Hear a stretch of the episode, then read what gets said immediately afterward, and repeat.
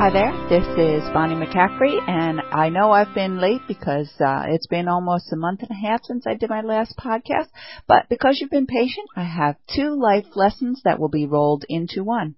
And I've just returned from an amazing trip to Switzerland. You know, I really am blessed, and I know that I have an amazing career. Well, flying into Zurich reminded me of my very first trip into Europe. Now, how did I get to fly to Europe that very first time? Well, I was awarded the Jewel Pearce Patterson Scholarship.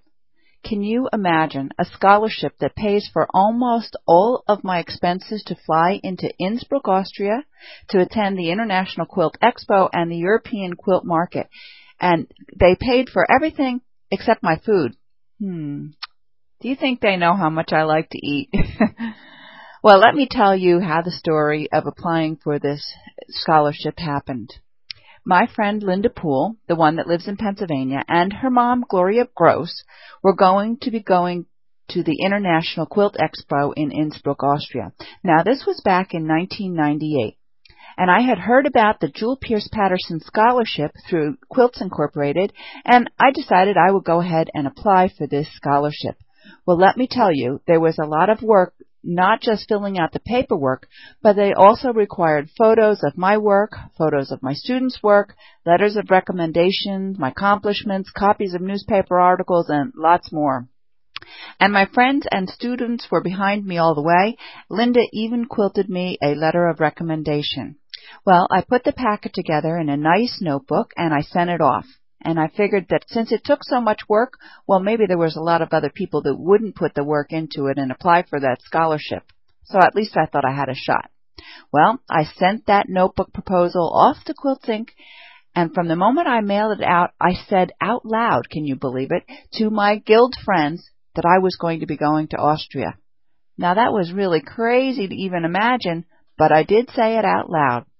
Well, the decision deadline came and went, and I still hadn't heard whether I had gotten the scholarship, so I called to see who had won and how many people had applied.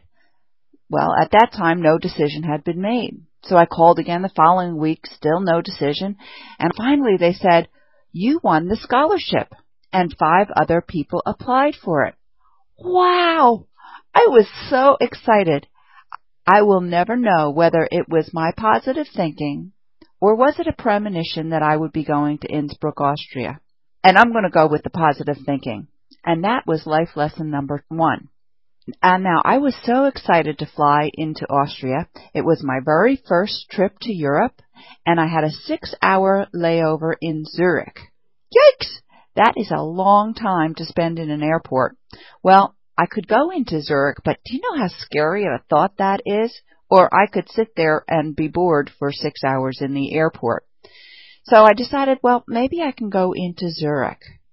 How am I going to get there? Well, I discovered there was a train into Zurich.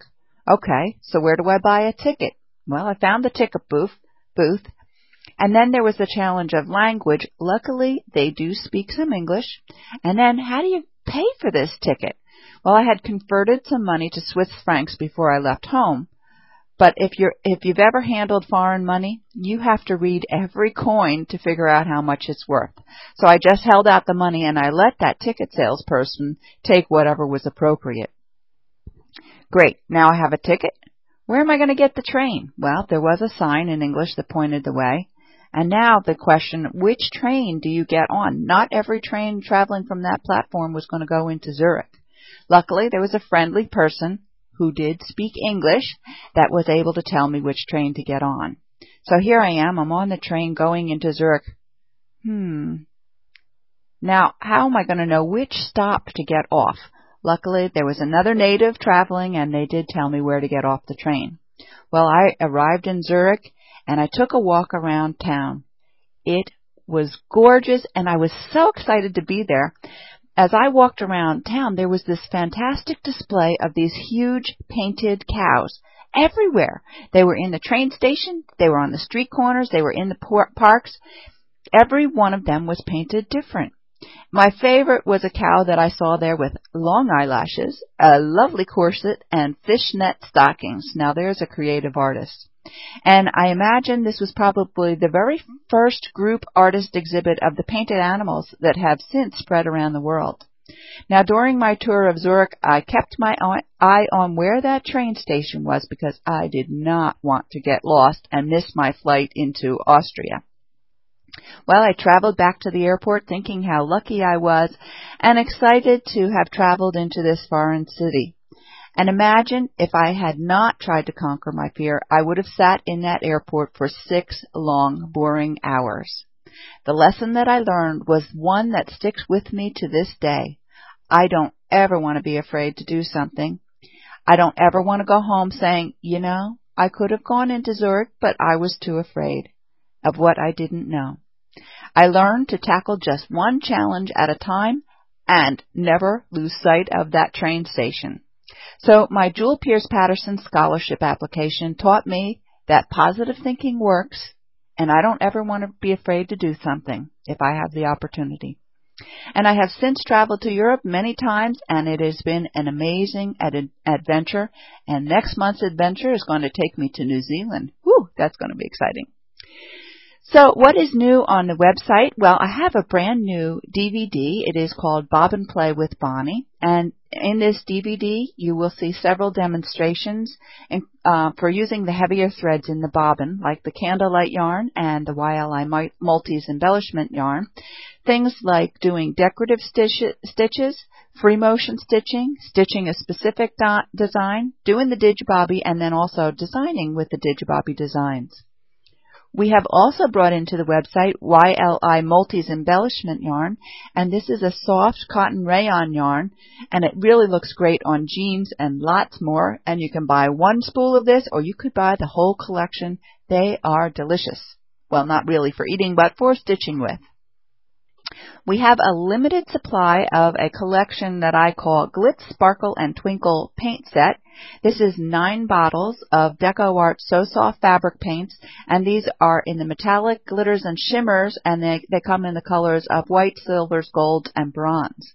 And they are just so much fun to play with. My vidcast, the fifth one, is called Digibobby with and without an embroidery machine. And if you've been wondering what this Digibobby is all about, please go take a look at this video, even if you do not have an embroidery machine. And if you have an embroidery machine, even better still.